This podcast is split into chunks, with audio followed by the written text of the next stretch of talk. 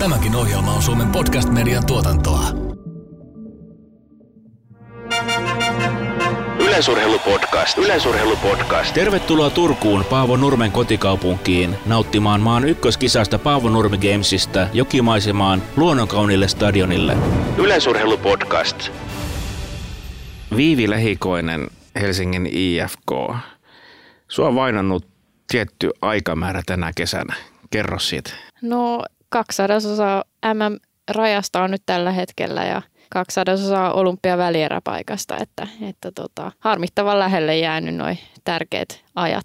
Mutta siinä on sitten kaksi sadasosaa parannettavaa. Kyllä, tarkoitus ens, ensi vuonna sitten kääntää sadasosat omalle puolelle. Että. Mutta EM-raja on kotona ja tuo MM-kisat on käytännössä jo plakkarissa. No joo, EM-kisaraja on jo selvä. Onneksi siinäkin on aika kovat rajat, että, että sekin olisi voinut kääntyy toisi, toisinpäin, mutta se on nyt selkeä ja sitten MM-kisat näyttää tällä hetkellä hyvältä, että ranking, ranking-tilanne on hyvä ja, ja kyllä tarkoitus olisi, että se raja myös alkukesästä niin kuin pystyisi tehdä. Että. Ja näinhän se tehdään. Kuuntelet Yleisurheilupodcastia studiossa Jon Haarala ja Veera Salberg. Tervetuloa mukaan. Yleisurheilupodcast. Yleisurheilupodcast. Ensimmäistä kertaa puhutaan asioista niiden oikeilla nimillä. Tunteita ja tunnelmia yleisurheilutulosten ja tekijöiden takaa. Yleisurheilupodcast. Yleisurheilupodcast. Mä oon Topias Laine. Minäkin kuuntelen yleisurheilupodcastia. Kuuntele sinäkin. Viivi, sulla oli ihan mahtava kesä 2021. Se alkoi ihan käsittämättömällä tavalla Jyväskylästä. Varmaan aika moni jopa liikuttuu ja ainakin kylmät väreet meinaa itsellä mennä yhä, kun muistelee sitä, kun sä korjasit sun vanhaa ennätystä aikamoisella leikkurilla heti ekässä kisassa ja varmasti kävi kaikille selväksi, että se oli sulle tosi iso hetki. Niin millaisia fiiliksiä nyt pienen syystauon jälkeen?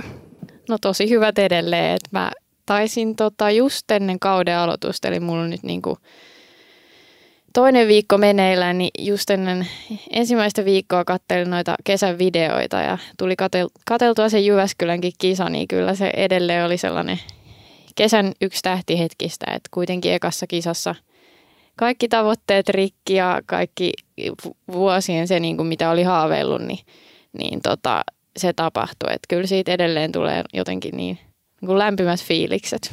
Mikä siinä Jyväskylän kisassa oli? Siellä tuli valtavasti hyviä tuloksia. Oliko se se, että oli ekan kerran yleisö oikein kunnolla? No varmaan sekin auttoi, että oli siellä mun mielestä niin kuin hyvä fiilis ja, ja tietenkin olosuhteet oli hyvät, oli lämmin, tuulet oli aika suotuisat ja, ja tota, varmaan sellainen myös pitkän tauon jälkeen pääsi pääs niin kisaamaan ja, ja yleisö oli paikalla, niin – niin mikä siinä tehdä tuloksia?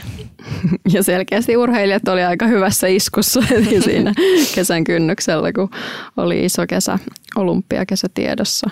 Ja sullekin olympiapaikka varmistui siinä aika nopsaa, niin millainen kokemus oli olympialaiset ja osasit odottaa olympiapaikkaa?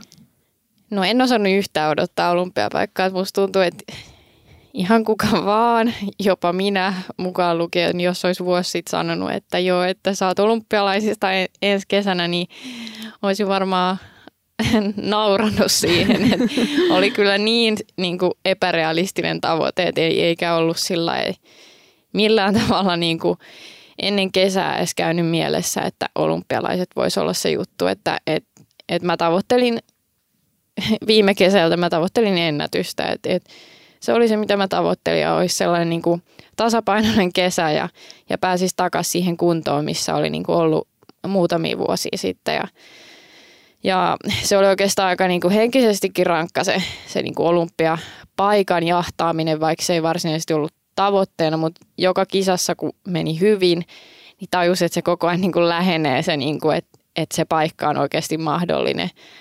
Ja kyllä se niin kuin Vaasassa oli se vika olympiaränkin kilpailu, niin kyllä mua jännitti niin paljon ja, ja jotenkin purkautui kaikki siinä. Ja, ja tota, no olympialaiset oli tietenkin kokemuksena tosi hieno, että kyllä se oli niin kuin, kaikki oli isompaa ja hienompaa, mitä mä ajattelin. Ja, ja kyllä tuli sellaiset kylmät väreet, kun astelin siihen niin kuin stadionille, että vaikka siellä nyt ei ollut yleisöä, niin oli kuitenkin mediaa ja joukkueen jäseniä paikalla, että et tota, kyllä se oli tosi hieno kokemus et, ja sellainen, että varmasti haluan uudelleen sinne ja sitten jos olisi vielä niinku niitä katsojia, niin se tekisi varmasti siitä. Ensi kerralla toivottavasti näinkin. Ni, joo.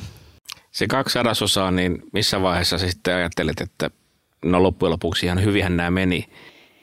No kyllä mä siinä kohtaa oli jo sillä, että nämä meni tosi hyvin. Että se oli kuitenkin uran, uran toisiksi paras niin kuin suoritus ja vielä olympialaisissa ja siinä oli kuitenkin ollut se niin kuin olympiapaikan jahtaaminen, sitten oli omat EM-kisat ja mä olin niin kuin niiden omien EM-kisien jälkeen sillä niin kuin vähän mietin, että, että nyt kyllä väsyttää ja niin kuin kohta pitäisi lähteä niin kuin monen viikon reissulle sinne Tokioon, että, että, niin kuin, että oli vähän sellainen takki tyhjä, mutta sitten siinä oli niin kuin, sai kuitenkin itsensä ladattua, niin, niin tota, ei se niin kuin harmittanut todellakaan, että pystyi noinkin hyvin. Et, et toki siinä tuli jännitettyä ja 200 osaa, niin kuitenkin se välieräpaikka oli tavoitteena ja se oli mun mielestä niin kuin tosi realistinen tavoite, mutta, mutta siinä oli vaan muutama, muutama parempi, että, että loppujen lopuksi olin kuitenkin tosi tyytyväinen. No syystäkin, sehän on urheilua aina, ne sadasosat on jollekin eduksi ja jollekin haitaksi. Että eipä sitä tässä kohtaa ehkä kannata harmitella tuon kesän jälkeen erityisesti. Puhuitkin jo EM-kisoista. Tallinnassa oli tosi kovatasoinen EM-finaali. Sä juoksit siellä sun oman enkan, olit neljäs ja ihan jäätävän kova taso siinä kisassa. Mitä muistoja sieltä? No joo, siis todella jäätävä niin kuin taso, että toi niin kuin top kolmonen ja niin on ollut välillä niin kuin aikuisten EM-kisatason niin kuin taso, että milloin saatu mitalli. Että, että mun mielestä 55 ajalla on joskus saatu mitalli muutamia vuosia sitten ja kuitenkin 54 kaksajalla niin voitettiin kultaa, niin todella kova. Että se on ehkä yleinen vitsi, että jotenkin jostain syystä aina mun kohdalla niin taso, taso, taso on yleensä aika kova. Et niin se oli nyt olympialaisissa ja, ja niin kuin EM-kisoissa. Sitten 2017 taso oli ihan jäätävä. Et, et, et niin kuin selkeästi käynyt, käynyt tuuria on, on hyvä ikäluokka. Että, et tota, mutta en mä tiedä. Se oli, se oli aluksi pienoinen pettymys se EM-kisa, että kuitenkin lähin mitallisuosikkina siihen. Ja sitten oli neljäs, vaikka tuli ennätys, niin se oli vähän sillä että, että, niinku, että tuntui vähän epäonnistuneen, niinku epäonnistuneensa siellä. Ja sitten kun tuli vielä Suomelle pari niinku muuta ö, tavallaan sellaista yllätysmitallia muista lajeista, niin sitten oli vähän sillä että no itse oli mitallisuosikki, mutta sitten ei onnistunut saamaan sitä mm. mitallia. Mutta sitten taas niinku muut onnistu siinä, vaikka ne ei, niinku, niitä ei edes odotettu sitä. Et se oli ehkä sellainen isoin. Ja mua vähän harmittaa jälkeenpäin, että et niinku kaksi tuollaista tosi hyvää juoksua niinku olympialaisissa ja EM-kisoissa, niin ne on ollut niinku todella hyviä juoksuja, todella hyviä aikoja, niin molemmissa on ollut tolleen, että on ollut kuitenkin se pieni niinku pettymysaspekti siinä, niinku, että et vähän niin kuin harmittaa jälkikäteen, että et tietenkin on saanut olla pettynyt ja näin, mutta olisi halunnut enemmän iloita siitä niin kuin onnistuneesta suorituksesta. Mutta tietenkin se on tullut jälkikäteen ja kyllä mä oon niin kuin tosi, tosi ylpeä siitä ja, ja tota, sehän jäi sitten kuitenkin kauden parhaaksi ja on tällä hetkellä se, se mun ennätys, mutta ehkä sillä ei puhuttiin valmentajan kanssa, että siinä oli kuitenkin se olympiapaikan jahtaus alla, niin ehkä, ehkä jos tota, olisi voinut olla henkisesti niin kuin valmiimpi, jos sitä ei olisi ollut alla siinä. Että ei voi sanoa, mutta, mutta tota, kuitenkin ennätys, niin, niin täytyy olla tyytyväinen. no täytyy ehdottomasti olla tyytyväinen, että sehän on ihan kovimpia aikoja, mitä koskaan suomalaisittain on tehty. Ja, ja sitten ehkä se niin kuin lähtökohta siihen, että mä olin 2019 samoissa EM-kisoissa, just pääsin finaalia, olin seitsemäs ja nyt ajalla 58 20 olisiko ollut ja nyt kuitenkin oli ihan, ihan eri taso, niin, niin ehkä se on se hieno asia siinä. No niinpä. Yleisurheilupodcast. Yleisurheilupodcast. Tähän vuoteen sä lähdit aika erilaisella valmistautumisella kuin aiempiin, eli hyppäsit kansainväliseen tiimiin, sulla valmentaja vaihtui. Miten siellä valmentajan nimi lausutaan? No sitä on monet kysynyt, mutta ehkä mulla on vähän sellainen suomalaisittain niin kuin tyylilausu se, että Laurent Mevli on ihan, ihan ok. Me, mennään, mennään sillä, ei, ei yritetä ehkä nyt taittaa enempää mihinkään Ranskan suuntaan. Hän on siis Sveitsistä kotoisin, niin voi olla, että jotain sellaista olisi, olisi tarpeen. Mutta siis hyvin tunnettu, arvostettu valmentaja, guru suorastaan. Eikö se ainakin Femke Ball tällä hetkellä treenaa hänen ryhmässä. Paljon Joo. nimekkäitä hollantilaisia. Ää, Lea Sprunger taitaa myöskin olla sitä Joo. tallia, eli tosi tosi kovia nimiä. Miten te löysitte toisenne?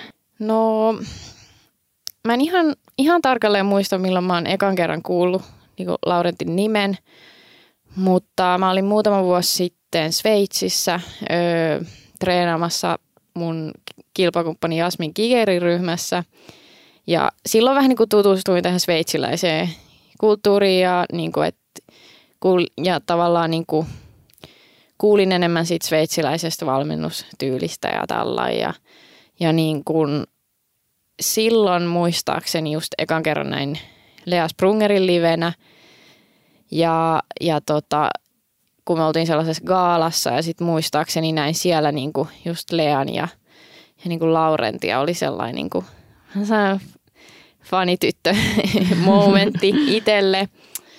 Mutta sitten ehkä niinku toisen kerran ja ehkä niinku sillä mikä jäi mieleen, niin kun toi Hanna-Mari Latval, nykyinen Beck, niin vaihto Laurentille. Niin silloin niin kuin ehkä se oli sellainen, niin kuin kuulin niin kuin oikeasti ja et, niin. Mä en muista sitä tilannetta, mutta kuitenkin Hantan kautta se tuli, niin kuin mä sain Hantalta yhteystiedot, niin kuin Laurentin yhteystiedot ja niin kuin olin tosi kiinnostunut niin kuin siitä ryhmästä ja niin kuin Laurentin, Laurentis niin kuin valmentajana, että et, tota, et Laurent oli just silloin 2019 olisiko ollut vaihtanut siihen Hollannin maajoukkuetiimiin ja, ja sitä ennen oli niin kuin Hollannin niin kuin Nelkun maajoukkuetiimissä. Että se on niin kuin ehkä pitkä historia, mutta mut niin. Ja se oli sitten niin kuin näin kuitenkin, Femke oli oma ikä, ikäluokkaa, niin näin, että hän on niin kuin vaihtanut nyt tähän ja, ja luotsaa Hollantia, niin kiinnosti tosi paljon se, että Hollannin taso on, oli silloin jo noussut ja jatkuvasti koko ajan nousee niin kuin se Nelkun, Nelkun maajoukkueen taso, niin, niin ehkä se. Oliko pitkät neuvottelut, kävittekö te läpi niin kuin tavoitteita ja ajatuksia ja puntaroitiin vai oliko se niin kuin kertalakista selvä? No aika pitkään sain odottaa vastausta ja laitoin, laitoin monta kertaa, että oletko saanut viestiä. Hän sanoi, että joo, että palaa myöhemmin ja silti sain odottaa edelleen. Eli se oli hetken aikaa vähän niin kuin auki viime talvena, että mikä se valmentaja tulee olemaan. Ja siinä oli pieni, niin kuin, että no entäs jos hän ei niin kuin otakaan mua, niin mitä sitten tehdään. Et, et tota, mä treenasin siinä sitten muutamia viikkoja tämän tota, Mervi Brandenburgin ryhmässä ja, ja tota, että hän on mun vanha valmentaja, niin pääsin sitten siihen ryhmään tuttuun, tuttuun porukkaan ja, ja ei tarvinnut sillä niin kiirehtiä sen valmennuksen suhteen, kun tiesin, että ku- kuitenkin on hyvä ja osa, osaava valmentaja. Niin tota, mutta vihdoin kun sit sain sen, sain sen tota, vastauksen, niin, niin tota, laitoin sitten kaikkea dataa mun harjoitusohjelmasta ja, ja tota, niin kuin ennätyksiä ja testituloksia. Ja sitten meillä oli sellainen muutaman tunnin tota, keskustelu sovittiin ja, ja en muista milloin se oli, että hän sanoi, että kyllä on kiinnostunut ja ehdottomasti haluaa auttaa, mutta muistan sellaisen sähköpostin, että, että sanoi, että on ehdottomasti kiinnostunut, mutta että se Hollannin maajoukkueen tilanne on tietysti, ne on tosi tiukkoja ja että tarviin valmentajan Suomeen. Että, että se oli ehkä, ehkä sellainen, niin vähän pääsi unohtumaan asiat ja tilanteet. Ja mikä tekee hänestä sitten valmentajagurun? Oletko pystynyt analysoimaan sitä, että mikä tekee hänestä hänet? No aika nopeasti sen meidän ensimmäisen niin kuin keskustelun jälkeen tosiaan soiteltiin muistaakseni Skypes tai jossain vastaavassa, niin, niin aika nopeasti huomasin, että, että tämä on ihan erilaista, mihin mä oon tottunut. Että, että hän oli tosi niin kuin, kiinnostunut asioista, hän kyseli tosi paljon niin kuin, ihan kaikkeen urheiluun liittyvästä ja urheilun ulkopuolisista asioista. Niin kuin tosi kokonaisvaltainen valmentaja ja, ja haluaa niin kuin ehdottomasti tehdä kaiken viimeisen päälle. Ja, ja, ja ehkä se, että miksi hän on mun mielestä niin osaava, niin hänellä on ihan valtava iso niin kuin ammattitaito tähän 400 ja 400 aitoihin. Ja, ja, ja se, että jos tulee vaikka jotain ongelmia tai, tai jotain muuta, niin mä voin luottaa, että hänellä on aina niin kuin ratkaisu. Että, että sieltä ei vaan tule mitään, että no ehkä tehdään näin tai ehkä tehdään näin, vaan hänellä on ihan valtava ammattitaito ja hän osaa antaa vastauksen tilanteeseen kuin tilanteeseen. Että, että se on ehkä se, mikä hän, niin kuin tekee Laurentis niin hyvä, että, että tota, niin. No millä tavalla sun oma arki ja harjoittelu muuttui tämän valmentajavaihdoksen myötä? No aika paljon, että se ei ollut pelkästään niin kuin se yksi harjoitusohjelma, mikä vaihtui tosi paljon, vaan se oli se myös, että toi Ylöstalon Mikke tuli siihen arkeen mukaan täällä Suomessa. Ja, ja ennen mä harjoittelin tosi paljon yksin, mikä oli niin kuin, no se oli urheilun kannalta huono, mutta se oli myös niin kuin, niin kuin, se oli tosi kuormittavaa mulle niin kuin itselle, koska mä olin niin paljon yksin siellä treeneissä ja sit, sit mä en opiskellut missään.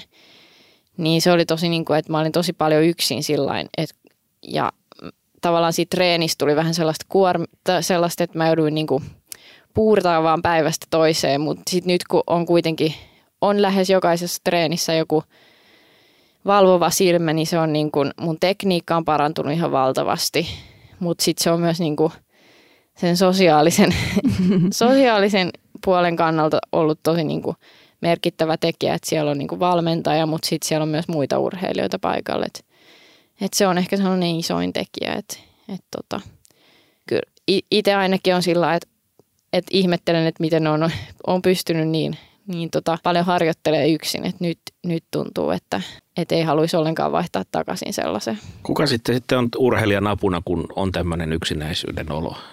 No mun tilanteessa oli perhe ja läheiset, että aika, aika niin kuin tota, vähän niitä tahoja ja ihmisiä oli silloin, että mulla oli kuitenkin muutama vuoden jo mennyt vähän huonommin ja, ja tota, olin tippunut apurahoilta ja tällaisilta ja, ja liiton tukikin oli vähentynyt, että et aika vähän sitä niin kuin tukea sitten kuitenkin oli, että et tota, ehkä ne vuodet niin kuin, niin olisi kaivannut enemmän tukea ja apua, että et tota, kyllä se oli sellainen, että ehdottoman iso kiitos niin kuin kuuluu perheelle ja läheisille, että, että tota, että kyllä mun mielestä, kyllä mä ihmettelen sitä, että mä olen kuitenkin nuori lupaava urheilija ja monen vuoden ajan oli mennyt jo huonommin ja kukaan ei tullut kysyä, että hei, mikäs nyt on hätänä, että, että miksi tulokset ei me, niin kuin me eteenpäin niin kuin toivotulla tavalla, että siinä oli kyse vaan se, että mä sain mun perheeltä ja läheisiltä tukea, mutta sitten siinä oli vaan niin kuin kyse siitä mun omasta tahdosta, että että miten mä halusin viedä eteenpäin asioita. Ja, ja jos tavallaan ei olisi tullut tota, esim. valmentajan vaihdosta ja asiat ei olisi mennyt noin hyvin, niin eihän sitä niin kuin tiedä, että missä olisi nyt. Että, että enemmän siinä oli niin kuin merkitystä sillä omalla tukipiirillä ja sillä niin kuin tavallaan sillä omalla tahdolla, kun, että ehkä siinä kohtaa Suomessa toivoisi enemmän tukea, niin kuin, että mm. siirtymisessä siinä niin kuin ai, nuorista aikuisiin, että liian paljon tippuu si- siinä urheilijoita. Sun äitis on ammatiltaan psykoterapeutti. Pyysitkö äidiltä apua? No kyllä aika paljon tuli juteltua äidin kanssa, pakko myöntää, että, että ehkä välillä vähän liikaakin ja ehkä se välillä me, meitä niin kuin, tai että kun oli niin kuitenkin paljon sitä tarvitsi apua, niin ehkä, ehkä kuormittu molemmat vähän liikaa, mutta kyllä aika paljon äitiltä sain apua ja sain myös ulkopuolisilta niin kuin psykologeilta apua, että, että, tota, että kyllä se niin kuin keskustelutuki siinä kohtaa niin kuin oman perheen sisällä, mutta myös niin kuin niiden ulkopuolisten kanssa oli tosi tärkeää. Yleisurheilupodcast. Yleisurheilupodcast. Paavo Nurmi Games sai alkuunsa 1957. 64 vuotta sitten, kun Nurmen seura Turun Urheiluliitto lahjoitti juoksijalegendalle nimikkokisan 60-vuotislahjaksi. Yleisurheilupodcast. On tosi hieno nähdä ja kuulla, että sulla on löytynyt tällainen valmentaja ja näyttää, että sun arki rullaa nyt tosi upeasti ja on niin kuin lupa odottaa hienoja asioita ensi kaudeltakin, että asiat on lähtenyt loksahtelemaan tuolla tavalla kohdilleen.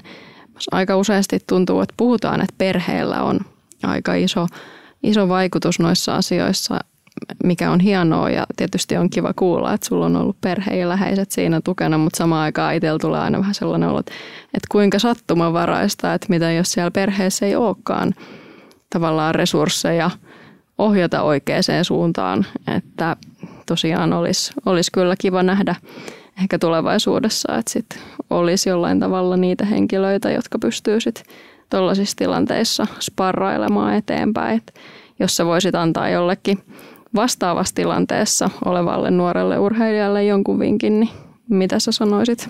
Hmm. No ehkä, ehkä sellainen, mitä, mitä itse olisi halunnut niin kuin saada, niin olisi, niin kuin, että osaa nauttia siitä hetkestä ja niin kuin silloin, kun menee hyvin. Mutta tietenkin, että, että kun tulee niitä vaikeita hetkiä, niin, niin että osaa pyytää apua, että ei jää vaan niin kuin yksin, yksin niiden, niiden ongelmien kanssa. Että, että, että just mitä sanoit, niin liian niin kuin, tavallaan tuurivarassa on se, ketä, ketä sun ympärillä on. Ja mullahan on niin kuin, perhe ollut ihan valtavan paljon mukana tässä urheilussa ja löytyy niin kuin myös sieltä niin kuin sitä huippuurheilijataustaa niin kuin siskon puolison kautta, niin kuin Martti Ylhä, vanha hi- tai ex hiihtäjä, niin, niin tavallaan mulla löytyy ihan valtava niin kuin se tukiverkko sieltä, mutta liian paljon on kuitenkin niitä nuoria ja niin kuin nuoria urheilijoita, joilta, sitä, joilta se tukiverkko puuttuu täysin. Et tota, et toivoisin enemmän niin kuin, silloin kyllä niitä niin kuin liitolta tukea, mutta niin, mikä se kysymys oli.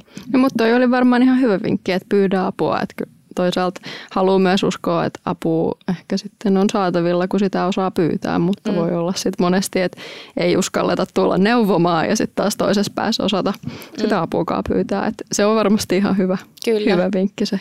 Ja ainakin itse halunnut nyt, kun on kuitenkin ollut paljon ongelmia, niin ja nyt kuitenkin näyttää, että, että tällä hetkellä menee hyvin ja kesä meni hyvin ja ongelmat on sillä, sillä tavalla selätetty, niin kuitenkin halunnut tuoda niin kuin esiin sitä myös muille, että, että on se ollut kuitenkin yksi motivaatio siinä, siinä niin kuin prosessissa koko ajan, että, että, että haluaa niin olla yksi esimerkki siitä, että myös tavallaan kun tippuu siitä systeemistä ja on ollut lahjakas urheilija, nuori urheilija, niin vaikka tippuu siitä systeemistä, niin kuitenkin pystyy myös tulemaan niin kuin takaisin et mä koin ehkä silloin, että on liian vähän niin kuin varsinkin Suomessa niitä esimerkkejä, että on ollut lupaavia urheilijoita.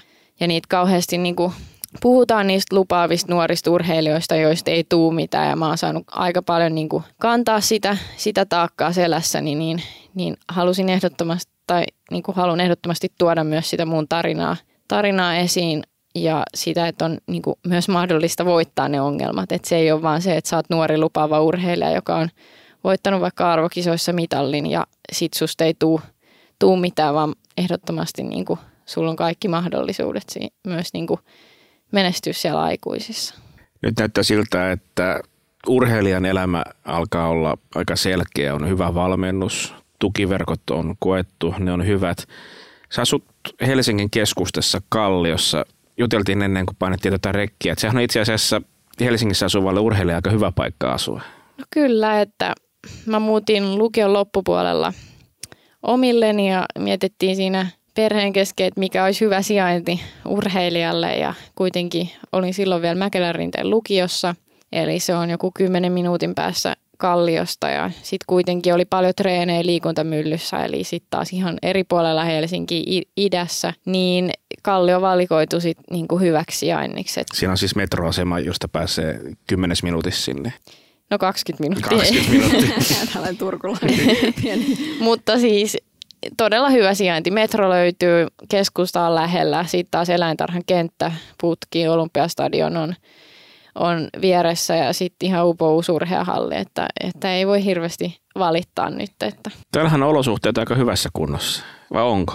No tällä hetkellä kyllä on, että varsinkin nykyään treenataan tosi paljon niin kuin nyt tässä uusi uudessa urheiluhallissa Olympiastadionilla, niin, niin tota, kyllä tavallaan se, että ne matkatkin lyhenee, että ei tarvi ehkä sinne itäänkään päin niin kuin mun lähtee niin paljon, niin, niin kyllä se merkitsee tosi paljon, että, että sit saa taas aikaa palautumiseen ja niin kuin, että treenimatka on lyhyt, niin, niin tota, kyllä sillä on iso merkitys. Et tietysti myllyssäkin tulee käytyä ja edelleen on suosittu urheilijoiden keskuudessa, mutta, mutta itselle ehkä nämä keskustan vaihtoehdot on tällä hetkellä sopivim, sopivampia. Mä oon kävellyt sitä Olympiastadionin alakertaa. Siellä maan allahan on se juoksuputki tai miksi tämä nyt voisi kutsua. Sehän on yhtä pitkä kuin se rata. Onko se nyt ykkös-kakkosrataa vastaava vai? Öö, jo muistaakseni Olympiastadion niin kuin ykkös-kakkosrata tai kakkos- ja kolmosrata, mutta kuitenkin niin kuin sisäradat, että vastaa täysin sitä, mikä on niin kuin Olympiastadionilla. Mutta se putki siis se ei ole kauhean leveä ja siis siellä on semmoinen pitkä kaare. Joskus mä oon miettinyt, kun te menette tolkuttoman kovaa, että miten te vältätte ne kolarit siellä alhaalla? No siellä on ollut aika, aika rauhallista vielä ainakin niin kuin mun kohdalla, että ei ole, ei ole mitään vaaratilanteita tullut, mutta kyllä välillä valmentajan pitää katsoa, että, että ei kai kukaan tuu nurkan takaa tai ja jonkun verran jotain työmiehiä siellä on ollut. Niin, niin. Minkälaista se on juosta kuitenkin siellä maan alla? Siis ratahan on ihan yhtä pitkä kuin siellä taivasalla, mutta onko se erilaista juosta tuommoista putkea pitkin? No kyllä se, tai jotenkin mä oon kokenut, että varsinkin jos juoksee kovaa, niin, niin se tuntuu kyllä pidemmältä ja varsinkin 250 metriä siis, niin niin kun lähtee sieltä takasuoran puolesta välistä ja jos niitä on monta alla ja alkaa hapottaa aika aikaisessa vaiheessa, eli suurin piirtein siinä kaarteen alussa tai puolessa välissä, niin se kaare tuntuu aika pitkältä siinä kohtaa, että, että tota, niin. Ei, niin, tietysti se, että ei näe, näe kaar, niin kuin kaar, kaarteen takaa, niin se, se tota, sen takia kyllä tuntuu pitkältä, että, että sitten kun pääsee loppusuoralle, niin, niin siinä on 80 metriä enää jäljellä. Että. On se aika luksusta, että löytyy täysmittainen rata talvella. No kyllä, että harvasta niin kuin Euroopan maasta, tai en oikeastaan tiedä, että onko se Euroopan maissa edes hirveästi täysmittaisia ratoja. Ja Suomessa niitä nyt on vähän enemmän, että, mutta tietenkin kiva, että Helsinkiinkin nyt tuli. Että. No hei, me ollaan puhuttu nyt tosi paljon urheilusta, mutta mahtuuko sun arkeen jotain muuta kuin urheilua? No kyllä jonkun verran, että aika paljon on, tulee urheiltua ja varsinkin kun talvella niin on yhdeksät treenit, niin kyllä se aika paljon vie ja kuitenkin pitää sitten palautua, mutta kyllä mä pyrin tekemään sitten jotain muita juttuja, että mulla on yleensä sillä lauantaisi on yksi aamutreeni ja sitten sunnuntaisi on lepo, niin pyrin sitten niinku lauantaisin tekemään ehkä jotain muuta, että näkee kavereita tai tekee vähän jotain muuta, että – et ei nyt varsinaisesti en opiskele tällä hetkellä tai ole mitään sellaista harrastusta, mutta aika paljon tulee katsottua. Katsottua kaikkia sarjoja ja, ja dokumentteja ja kaiken maailman juttuja. Että ehkä se on sellainen, mikä vie ajatusta muualle. Ja, ja sitten perhe ja läheiset ja kaverit, niin ne on ehkä sellainen, että niiden kanssa kun saa, saa jonkun verran olla, niin se kuitenkin palauttaa aika paljon ja saa ajatuksia muualle siitä urheilusta. Että että tällä hetkellä en koe, koe sillä hirveästi tarvitsevani muuta. Että. Siinä olisi ne kaikki Kallion kahvilat ympärillä ja leffateatterit ja kaikki. Että nyt se on lähinnä siis asuinpaikka siis se Kallio vai? Mm, no joo, tällä hetkellä se sijainti on ehkä, että, mutta niin, kyllä mä tykkään siitä Kallion ilmapiiristä. Se on vähän sellainen, siellä on paljon nuoria ja se on vähän, siellä saa olla sellainen kuin haluaa. Että, että tota, mutta niin, ei ole ehkä niin paljon tullut oltu niissä Kallion kuppiloissa, mistä ehkä Kallio on enemmän tunnettu kuin varsinaisena urheilijoiden mekkana. Että, ehkä että näin. ehkä joskus sitten enemmän ehti. Yleisurheilupodcast. Hei, me käytiin jo jonkin verran läpi, miten sun arki muuttui valmentajan vaihdoksen myötä, uusia tuulia, mutta jos mietitään sitä itse harjoittelua nyt uuden valmentajan kanssa, niin pystyykö se sieltä pointtaa jotain selkeitä muutoksia sun vanhempaa harjoitteluun vai onko se enemmän ollut sellainen kokonaisuuden hallinta? Mm, no ehkä isoin muutos on, että tehdään tosi paljon nopeutta ja tehoja. Ja sitten vastapainona siihen on niinku hitaampaa juoksua. Että et mulla ei ole siis kevyitä eikä kovia viikkoja. Mä treenaan aina samalla tavalla.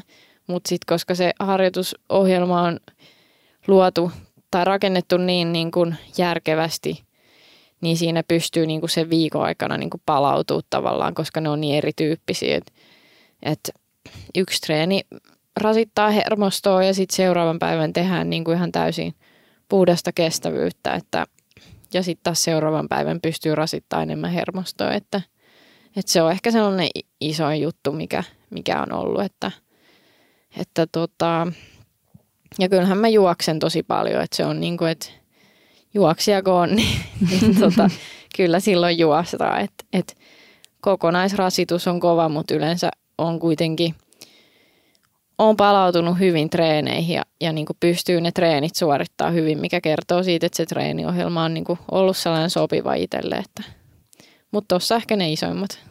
No pakko kysyä nyt tällainen kuriositeettikysymys, kun monesti on puhuttu suomalaisten 400 metrin tasosta. Siinähän me ei olla oltu ihan huippuvuosien tasolla. Meidän parhaat ajat on ehkä jonkin ajan takaa jo, niin onko nyt tämän uuden valmentajan myötä pystynyt näkemään jotain eroja, että missä suomalainen 400 metrin juoksu menee pieleen tai, tai pystyykö näkemään jotain sellaisia uusia tuulia, mitä tuolta olet bongannut? No joo, se oli itse asiassa yksi isoin syy, miksi mä halusin lähteä ulkomaiselle valmentajalle. Et mä, mä kiinnitin huomiota 2019, kun oli noin Euroopan joukkoimestaruuskisat ja, ja kaikilla muilla mailla, oli sitten kyse pienestä vai, tai isommasta maasta, niin löytyi kuitenkin 5 kakkosen juoksijoita tai 5 kolmosen juoksijoita. Ja, ja Suomen taso sillä hetkellä niin kuin monta sekuntia perässä. Niin ehkä se niin kuin kiinnitti huomioon, että miten on mahdollista, että kaikissa muissa maissa pystytään juoksemaan niin kovaa, mutta sitten Suomi olisi muka niin kuin yksi ainoita Euroopan maita, missä, missä ei olisi muka lahjakkaita urheilijoita niin kuin nelkulle. Et mä en ihan niin kuin sitä sulattanut ja sen takia halusin niin kuin lähteä vähän niin kuin riskilläkin kokeilemaan sitä ulkomaisvalmennusta, että ainahan se ei tosiaan toiminut, mutta ehkä ehkä se, että no nelkku, nelkku on matkana tosi kova. Siihen ei hirveästi, tai niin kuin ihmiset ei välttämättä halua lähteä kokeilemaan sitä. Mm.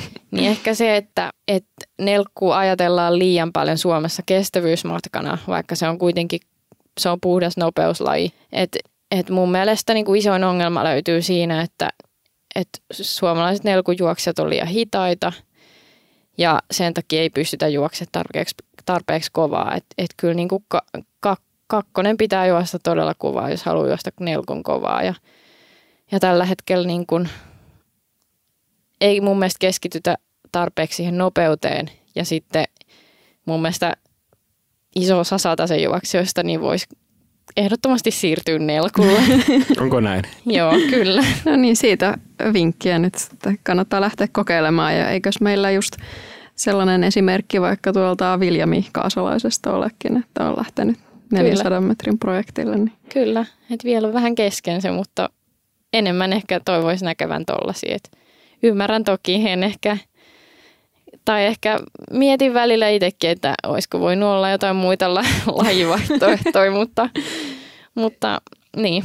Ei tarvitsisi käydä ihan niin useasti roskiksella treenien jälkeen. Niin, mutta kyllä se on palkitseva lajikin, että, että ehdottomasti vaan kokeilee, jos siltä tuntuu. Ja, ja tota, mutta kyllä siinä harjoitteluskin mun mielestä voidaan keskittyä enemmän nopeuteen. Ja mun mielestä mulla pari vuotta sitten niin oltiin sillä että nyt treenataan kovaa ja sitten lähdettiin treenaamaan sellaista tehointervallitreeniä ja mikä on joku 85 prosenttia maksimista, niin siinä nopeus kärsi, tekniikka kärsi – treenaus oli tosi tasapaksua ja kisoissa ei saanut mitään irti. että ehkä, ehkä se on sellainen isoin, mitä on miettinyt. Mm. Mä luntaan täältä. Tuija Helanderin SE-aika on 54-62, juosti Rooman M-finaalissa 87. Miltä tämmöinen maistuisi? No kyllä se vähän kutkuttaa. Kyllä mä vähän hymyilytin, kun sä sanoit ton. Olisi pitänyt kuvata tämä reaktio. Joo, siis no se on niin. Kyllä se tällä hetkellä tuntuu realistisemmalta kuin koskaan, että varsinkin kun iso muutos tulossa tälle vuodelle, että siirrytään nyt harjoittelemaan sitä 16 askeleesta 15, niin kyllä ehdottomasti siinä on sellainen, missä varmasti lähtee niitä sekunteja pois. Ja kun pääsee tekemään koko vuoden tuolla Laurenti-ohjelmalla ja, ja niin kuin harjoittelemaan vaan lisää, niin tota, mun mielestä se tuntuu tosi realistiselta, että katsotaan nyt tuleeko ensi vuonna vai tuleeko joku muu vuosi, mutta toivottavasti kuitenkin tulisi joku vuosi. Eiköhän se sieltä tuloillaan ole. Sä siirryit Laurentille valmennuksen korona-aikana, eli te ette ole varmaan ihan hirveän montaa kertaa päässyt livenä näkemään, saati, että saisit päässyt siellä harjoitusryhmän kanssa livenä tekemään treenejä vai onko oikeassa? Joo, ei olla hirveästi kyllä nähty, että, että tota, No se oli etukäteen tiedossa Hollannin maa tai Hollannin liitto on todella tiukka ollut ja sitten vielä tämä korona tähän päälle, niin ei ole kyllä ollut ihan hirveästi niin kuin mahdollisuuksia lähteä Hollantiin tai lähteä niiden niin kuin mukaan leireille, kun niitä leirejäkään ei ole niin kuin ollut muutenkaan hirveästi ja sitten muutenkin on ollut aika tarkka, että ketä sinne saa lähteä. Mutta, mutta niin, ollaan nyt kuitenkin muutaman kerran livenä nähty ja nähtiin kesänä, kesällä tota, myös kisoissa pääs näkee, että et, tota, pikkuhiljaa. Mm. Ja varmaan nyt sitten ensi vuonna vähän enemmän, että on lähdössä niin kuin Etelä-Afrikkaan niiden kanssa, niin nyt marras-joulukuussa, niin se on jo yksi steppi eteenpäin. No joo, sehän on tässä ihan jo pian korvilla siis. Joo. Kun nyt mitä tätä aikaa taaksepäin, niin kuka on sun urheiluuran tärkein ihminen? Hmm. No mä en osaa ehkä nimetä yhtä, mutta kyllä niin kuin perhe, äiti, sisko, ne on ne niin kuin tärkeimmät.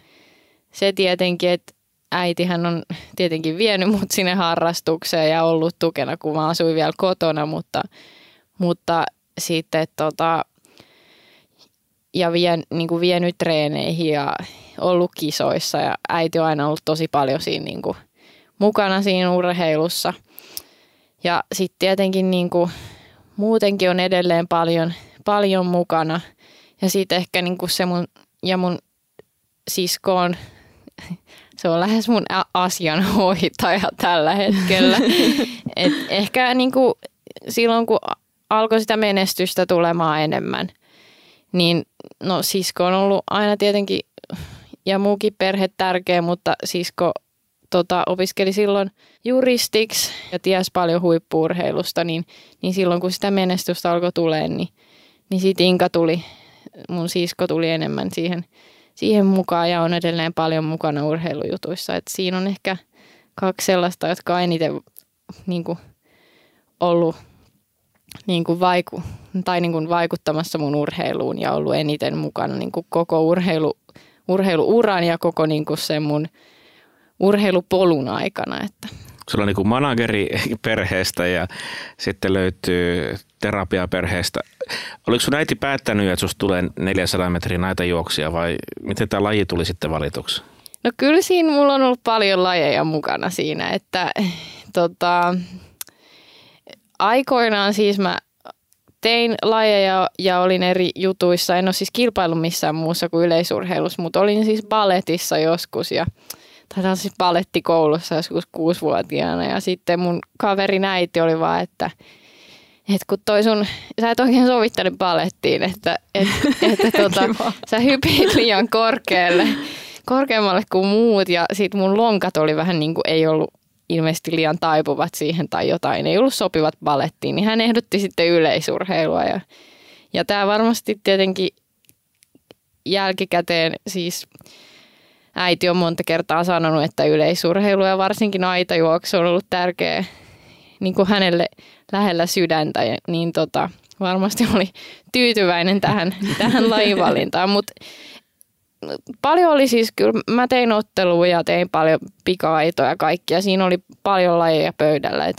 Sitten vaan jotenkin, no tietenkin ne omat lahjat veti sinne 400 metrin aitoihin, mutta ehkä ehkä niin kuin, ja oli tullut sitä menestystä siellä, mutta, mutta tota, mä olen jotenkin viehättänyt siitä niin kuin 400 metrin aitojen vaikeudesta. Et mun mielestä niin kuin mä tykkäsin siitä, että, että kun 400 metrin aitoihin valmistauduttiin, niin siinä piti miettiä niin kuin, miten sä syöt ja mitä sä teet. Tai niin kuin, että mä koin, että se oli niin kuin paljon niin kuin sellainen vaativampi laji kuin mitkään muut. Että et jotenkin se ehkä viehätti siinä. Ja sitten tavallaan se, että et siinä on se nopeus, siinä on kestävyys, sitten siinä on ne aidat. Aidat on aina ollut jotenkin sellainen, mä oon tykännyt tosi paljon niistä ja äiti on ostanut mulle aidat, aidat tota pihalle ja ollaan olkkarissa niitä, niitä juostu aikoinaan ja tota, en mä tiedä, mä en oikein tiedä. Sitten se vaan valikoitu jossain vaiheessa, että varmaan äiti on ollut avittamassa kyllä tos, tässä, kun mietin, että hän on mulle aidatkin ostanut piha tai niinku kotiin ja näin, että Joo, ei tämä ihan sattumalta ainakaan enää kuulostaa. Mutta ei se niinku sillä että kyllä mä aina niinku kuitenkin, että itse sen valinnan sillä saanut tehdä, että ei ole, en koe, että olisi niinku painostettu mihinkään ja, ja näin, että... Yleisurheilupodcast. Yleisurheilupodcast. Paavo Nurmi juoksi Suomen maailmankartalle. Nurmen viisi olympiakultamitalia Pariisin kisoissa eivät unohdu. 1500 ja 5000 metriä tunnin sisään. Kaksi kultamitalia. Yleisurheilupodcast. Sullahan on sitten menestystä alkoi tulla tosiaan jo hyvin nuorena. Ensin tietysti SM-kisoista täällä kotimaassa ja sitten nuorten olympiafestivaali ja nuorten EM-kisoja, niin miltä se silloin ihan junnuna tuntui yhtäkkiä pärjätä niin hyvin myös tuolla maailmalla Euroopassa? No kyllähän se tuntui tosi hyvältä, että, että kyllä mä olin ollut aika tavoitteellinen nuoresta pitäen, mutta sitten jotenkin se niinku konkretisoitu siinä ja, ja niin kuin, kun sitä menestystä alkoi tulla ja oli sillä että hei, että, että, niin kuin, että kyllähän mulla voisi olla ihan mahdollisuuksia. Ja silloin oli niin jotenkin sillä ei tajunnut, kuinka pitkä matka kuitenkin sinne aikuisiin vielä on ja kuinka paljon työtä siihen niin on vielä, niin se oli jotenkin niin sellaista toiveikasta ja jotenkin sellaista niin kuin, eli vaan sitä hetkeä teki, niin kuin, että, että siinä, siinä kohtaa ei vielä niin kuin, osaa kuitenkaan miettiä niitä realiteetteja, että, että kyllä, kyllähän se tuntui ihan mahtavalta. Ja, mutta ehkä sillä mä en ole hirveästi tykännyt koskaan huomiosta ja tällaisesta ja niin kuin, en ole tykännyt olla keskipisteenä. Ja tälla, et se oli niin kuin vaikein ja, ja sitten yhtäkkiä toimittajat oli kiinnostuneita ja kaikkea, niin, niin se oli ehkä se hankali asia siinä. Että. Meitä kuuntelee moni yleisurheilujuniori. Mä oon kuullut, että monet kuuntelee ja ottaa oppia tästä. Mitä sä sanoisit itsellesi 15-vuotiaana neuvoksi? Sä oot kuitenkin aika paljon vaikeuksien kautta edennyt. No se, minkä ehkä se on niin kuin isoin tällä hetkellä vaan se, että mä toivon, että mä olisin vaan niin kuin nauttinut siitä niin kuin hetkestä enemmän ja niin kuin liikaa eli jotenkin siinä tulevaisuudessa ja tällä, että jotenkin nyt on ehkä oppinut sillä että mennään päivä kerrallaan ja, ja niin kuin, kun tietää, että on ollut niitä vaikeita hetkiä, niin osaa ehkä olla sillä että niin kuin oikeasti nauttii tästä ja, ja ehkä sillä että mä toivon, että mä olisin kokeillut enemmän niin kuin muitakin lajeja kuin yleisurheilu, vaikka olin aina tosi liikunnallinen ja, ja tehtiin. Ja ehkä se, että varsinkin ehkä tytöille, niin tytöt ottaa urheilun aika vakavissaan jo nuorena, niin mä toivoisin, että mä olisin niin kuin osannut ottaa niin kuin vähän rennommin ne asiat nuorempana. Ne ei olisi ehkä tullut jossain vaiheessa sitä seinää niin, kuin niin pahasti, että, että jääkö mä jostain paitsi, kun mä urheilen niin paljon. Et ehkä se on niin kuin sellainen iso juttu, että, että siinä on aika iso ero, niin kuin mitä on keskustellut muidenkin kanssa, että, että pojat on vähän sellaisia, että ne on vielä aika niin kuin rennosti ehkä ottaa – ja niin kuin ei ota niin vakavissaan sitä urheilua ja tekee vähän muuta ja se ei ole niin väliä mitä tuloksia, mutta sitten tytöt alkaa jo, niin kuin, tämä on tietenkin tosi yksilöllistä eikä voi niin kuin yleistää, mutta se mitä mä oon kokenut, niin sitten tytöt taas alkaa niin kuin panostaa tosi paljon, miettiä ruokailuja, miettiä kaikkea, että miten mä palaudun treenistä tosi nuorena. Ja mun mielestä se on niin kuin aika kuormittavaa nuorille urheilijoille, että ehkä niin kuin se, että voisi ottaa vähän rennommin. Niin mm. kuitenkin tällä hetkellä se huippurheilijaelämä on aika kurinalasta ja siinä on paljon niitä valintoja tehdä urheiluehdoilla, niin ehkä sitä ei niin nuoren tarvitse aloittaa. Et ehkä se, se, mitä mä olisin, niin kuin, voisin tehdä toisin. Hmm, no toi on varmasti kyllä tosi yleistä ja ollaan siitä aiemminkin tässäkin podissa juteltu erityisesti naisurheilijoiden kanssa, että et monillahan se sä haluat tehdä kaiken täydellisesti jo sit tosi nuorena ja sittenhän se voi olla kuormittavaa siinä kohtaa, jos tulee jotain epäonnistumisia tai pientä takapakkia. Harvoillahan se urheiluura sitten kuitenkaan ihan menee lineaarisesti vuosi vuodelta kehittyy paremmaksi ja paremmaksi, että useasti tulee myös niitä tasaisempia vaiheita ja taantumisiakin, niin, Kyllä. niin sit silloin erityisesti se olisi kiva, jos siihen pystyisi suhtautumaan vähän rennommin, mutta taitaa olla helpommin sanottu kuin tehty, että sen verran yleistä se on, mutta tosi tärkeä juttu varmasti, että siitä jutellaan, niin toivottavasti siitä sitten nuoremmat ottaa vielä vähän koppia. Kyllä. Ja sitten kun se ei useimmiten kuitenkaan ulotu pelkästään siihen urheiluun, vaan se liittyy opiskeluihin. Useimmiten niin kun ne ihmiset, jotka haluaa urheilussa olla hyviä, niin haluaa useimmiten myös menestyä sillä koulussa. Ja sitten kun se rasitus koko ajan kasvaa niistä treeneistä, se kasvaa siellä koulussa, jos sä et siellä osaa myöskään niin kuin, tavallaan, että et sä haluat olla ihan täydellinen kaikessa, niin, niin sitten se kokonaiskuormitus vaan kasvaa liian kovaksi ja useimmiten niin sitten sit se näkyy vammoina tai, tai muut niin kuin vammoina, ylirasittumisena. Mm. Useimmiten sit, sit se heijastuu syömiseen. Sieltä ehkä saatetaan sit ajatella, että se on se, on se oikea tie lähteä sieltäkin niin kuin ottaa pois ja, ja näin. Niin. Niin sitten siinä onkin jo mahdollisesti aikamoinen vyyhti kasattuna. Oletko joskus ajatellut tulevaisuudessa, kun urheiluura joskus päättyy, että se jakaisit näitä ajatuksia eteenpäin?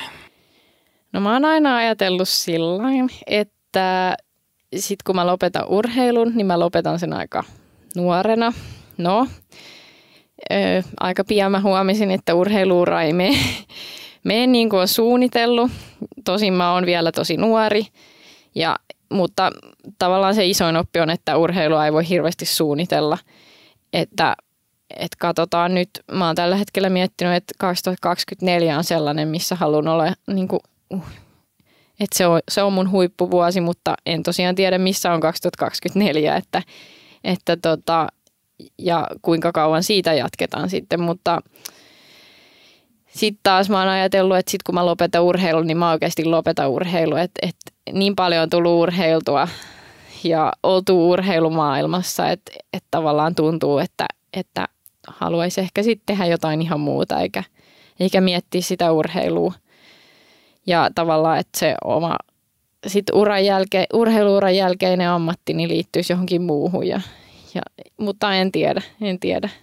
Mutta nyt keskitytään ensi kesään ja ottaa se kaksi sadasosaa kiinni. Viivi Lehikoinen, suurkiitos kun tulit meidän vieraaksi. Joo, kiitos. Yleisurheilupodcast. Yleisurheilupodcast.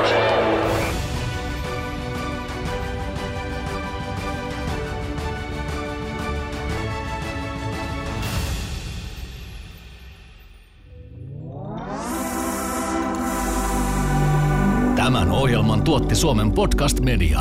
Jos pidit tästä ohjelmasta, muista seurata podcastia Spotifyssa tai arvostele ohjelma Apple Podcastissa, niin muutkin löytävät ohjelman pariin.